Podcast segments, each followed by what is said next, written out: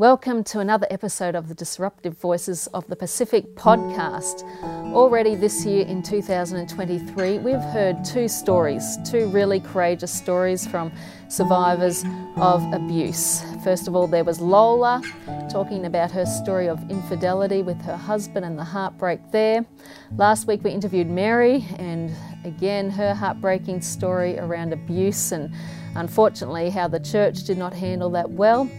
And this week I'm interviewing another young woman. Her name is Dee.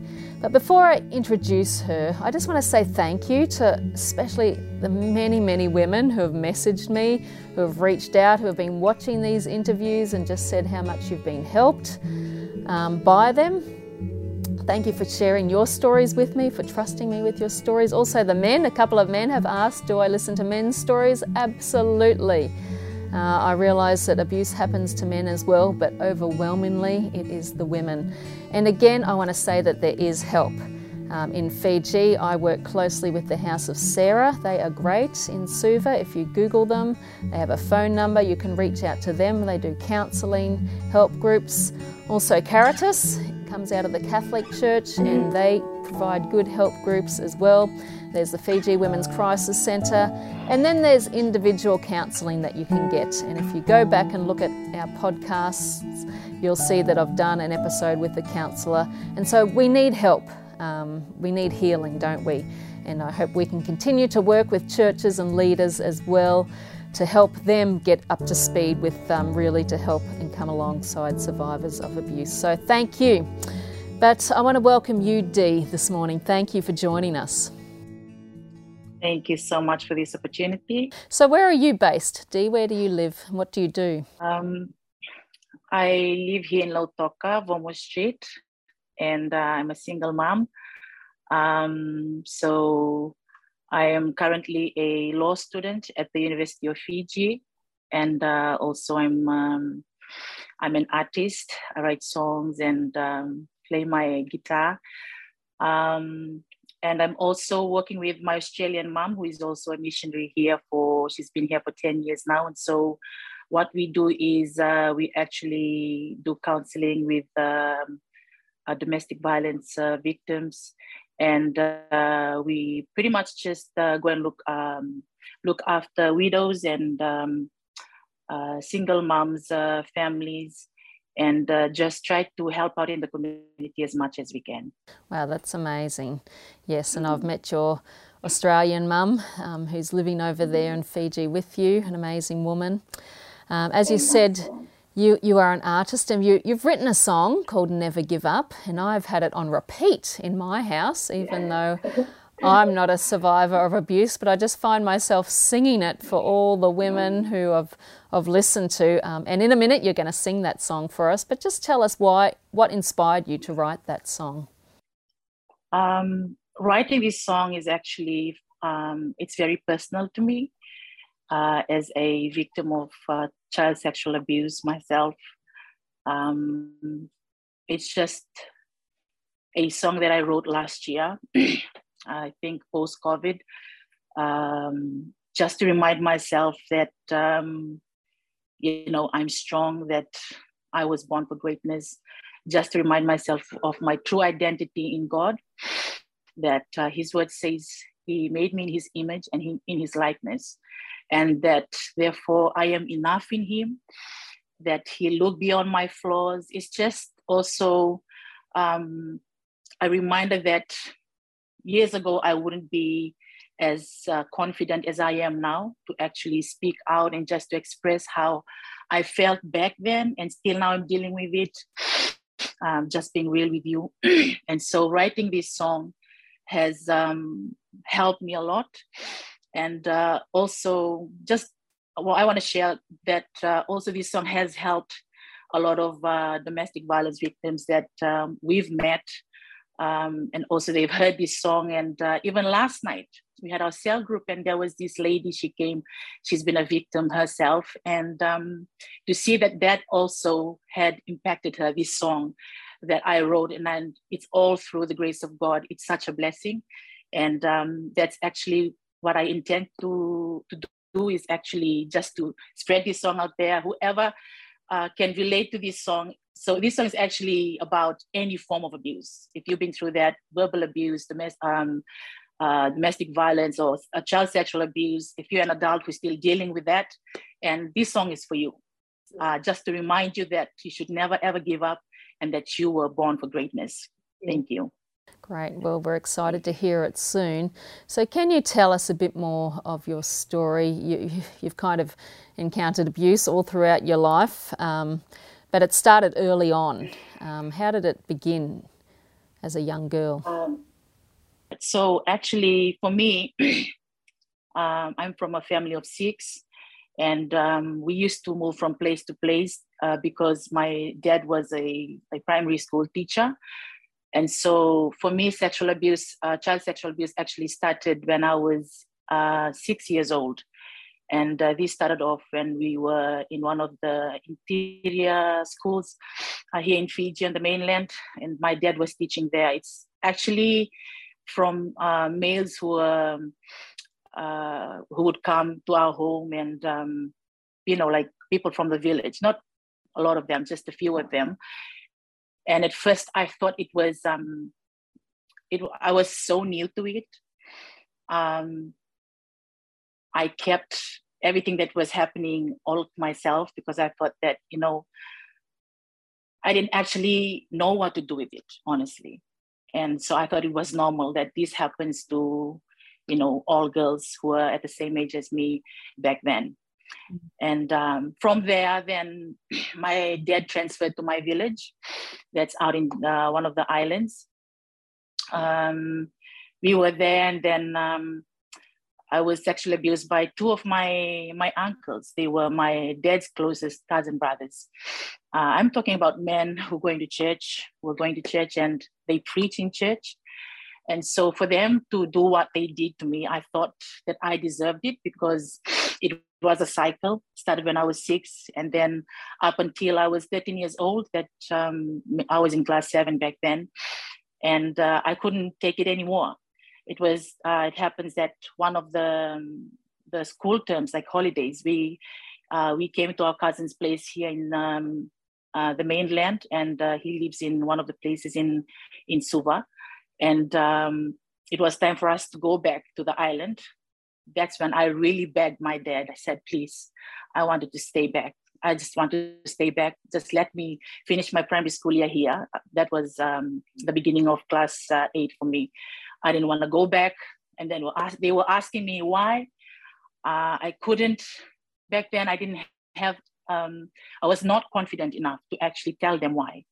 Because the fear of um, it's going to be uh, chaos if I say something. And um, uh, even my uncles, they, they threatened me. They said, like, you know, if, even if you say this, they wouldn't believe you. Something bad is going to happen to your parents. And for me at that age, I was like, I was so I was so vulnerable. And I listened to what they said. And so for me to actually stop the abuse altogether is to remain back with my cousin um, in the mainland while my dad uh, and the rest of my family went back to the island. And uh, that was it, yeah. And unfortunately, your story is the story of so many Fijian girls that I've talked to. How and I'm still trying to understand because I, yep, you're a very communal culture. There's people in it, many people in and out of houses. Um, unlike in Australia, usually there's one family per house, but and in villages, people are everywhere. So how would these men take you away from everyone? How did they have access to you? Would they take you into a room or down by the river? Uh, for me, my story was um, because these were very trustworthy people. Like they come to a house there, they come to a house every day. like they come and then we have, uh, you know, we have breakfast together, lunch together, dinner together, and uh, they, like what I said before, they they were close to my dad. My dad trusted them, and um, so most of the time they, if my mom wanted to send me to just ask, you know, how we are here in Fiji, go and ask for salt for salt from your neighbor and before it was like that. So that was one of those opportunities where they could do you know whatever they wanted to do when it comes to child sexual abuse. Yeah it's so sad isn't it? Very much so. I think we're slowly beginning to wake up that we need to help our children um, have a voice. And if anything like this is happening, they need to come and tell mum and dad, and we need to believe them. Absolutely, yeah. But most abuse happens from trusted people in the family, so called trusted people. So, what yeah. impact? Um, this went on for quite some years as a young girl. What? How did this impact you? the one thing that really affected me would be I didn't know what innocence was like, you know.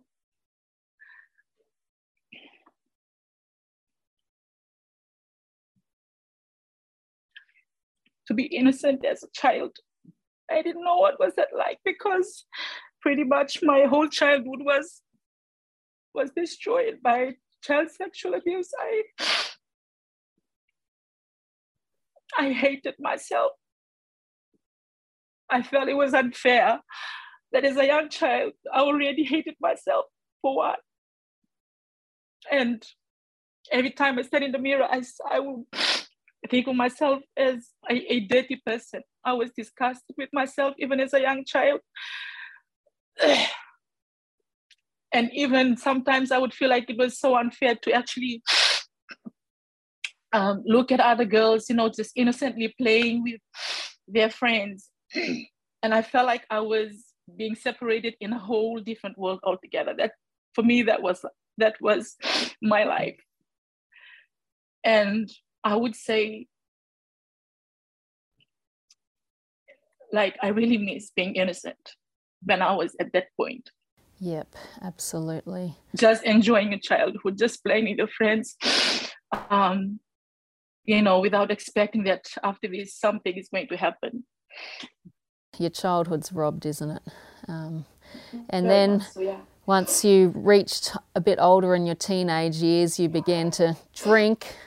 Um, like most people do, they go down a rebellious stage. You found yourself hooking up with men. Very much so. And again, it's so easy to judge young girls when they do that. But I'm like, hang on, mm. let's let's hear their story because when you hear the story, it's no surprise um, that you're going to go down that mm. down that road. And uh, it's always like what my mom would say that no person or no girl can just wake up in any given morning to say that, oh, I think I should go and, you know, just abuse myself, or I think I should just go and, you know, wreck that family. I think I should just go and prostitute myself because there has to be a story, there has to be a root, there has to be a, a starting point where a person, you know, is being led on to do uh, what he or she is doing at that point. Something that is totally opposite to what a, a normal person should do or should live like. Yeah, absolutely. Were these men ever held to account? Were, were I mean, you probably didn't feel like you had a voice to um, bring justice. Did Did you ever tell anyone what happened to you as a young, um, or you've told your dad? I never told anyone. Honestly, it was only until 2013 that uh, I was going to church. I was doing all I'm supposed to do just to I felt like my head was just above water. You know, I barely, I was barely breathing. And uh, it's it was only when I met my Australian mom, and the one thing that she told me was, "You're not insignificant." And I tell you the truth, I didn't know what insignificant, insignificant meant back then. So I asked her, "What does it mean?" And um, she said, "It means that you're you're not um, insufficient. You're actually enough." You know, I don't have to do anything to actually gain God's love because He loves me just the way I am.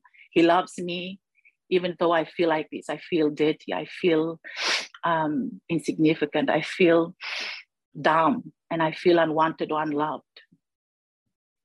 And then for that to happen, it really saved, like saved me, saved my life because um, honestly, I was on the verge of committing suicide, like I mentioned before. It wasn't easy to actually drag that secret for, carry that secret for 20 years, 20 something years. I was going to church, but that didn't solve anything because I had all these secrets deep within me that needs to come out. And when that happened, when she counseled me, and I just, you know, just told her everything that happened, it was the best thing ever. I felt like the first time I could actually breathe. Yeah, mm. and that's powerful. And that's something I've really noticed in all my interviews with the women. What's helped them is having one per, at least one person who believes them and doesn't judge mm. them and tell them it's their fault, um, but actually comes alongside. And I mean, this should be the role of the church as Christians, but we've become so religious mm. and so judgmental. Um, but thank goodness, in God's grace and love for you, He placed your Australian mum over there in Fiji to walk Absolutely. alongside of you. And my prayer is that as we become healed and whole, we can do that for the thousands of other women across Fiji. I mean, it's Amen. it's Amen. just about everyone. Well, can we hear your song now? now that you've cried. Here we go. These walls look familiar. I'm having another flashback. Feels like I've been here before.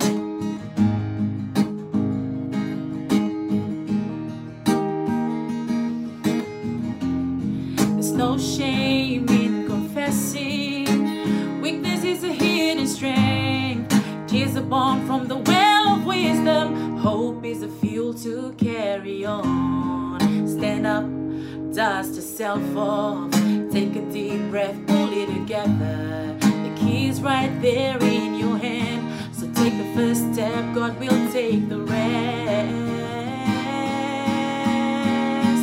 There's no way I'm gonna give up, for I was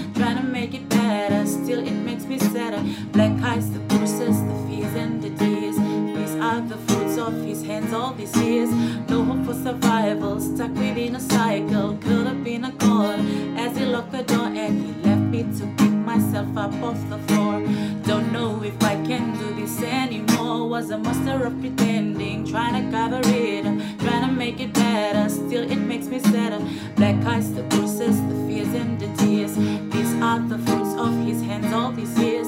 No hope for survival, stuck within a cycle, curled up in a corner. As he locked the door and he left me to pick myself up off the floor. Don't know if I can do this anymore. No, no, no, no, no, no. There's no way I'm gonna give up, for I was made for greatness. Stick and stones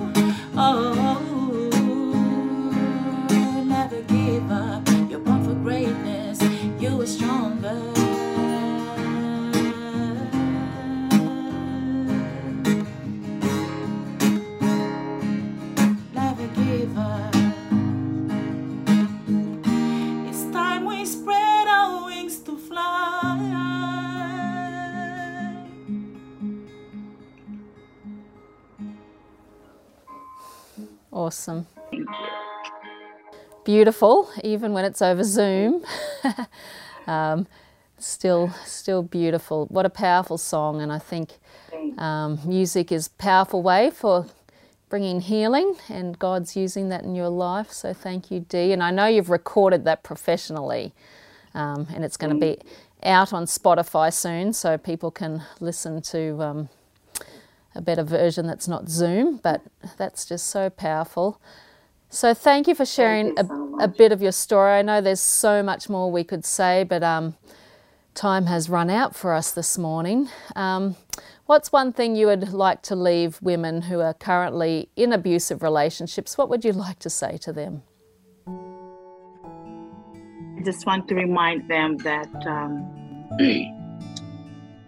you are significant, that you're beautiful, and you are a woman of worth, and you have it in you to fight whatever battles that you're, that you're fighting right now, and that never give up, never give up, just never give up. And you're a great example that there is hope. Very much so. And we haven't even shared the full story because I know you've um, experienced abuse just a few more years ago in a different way, but um, we'll save that for another Zoom. But you're continuing to go, um, keep going. So God bless you and thank you so much for sharing your story today. Thank you so much, my sister. Thank you.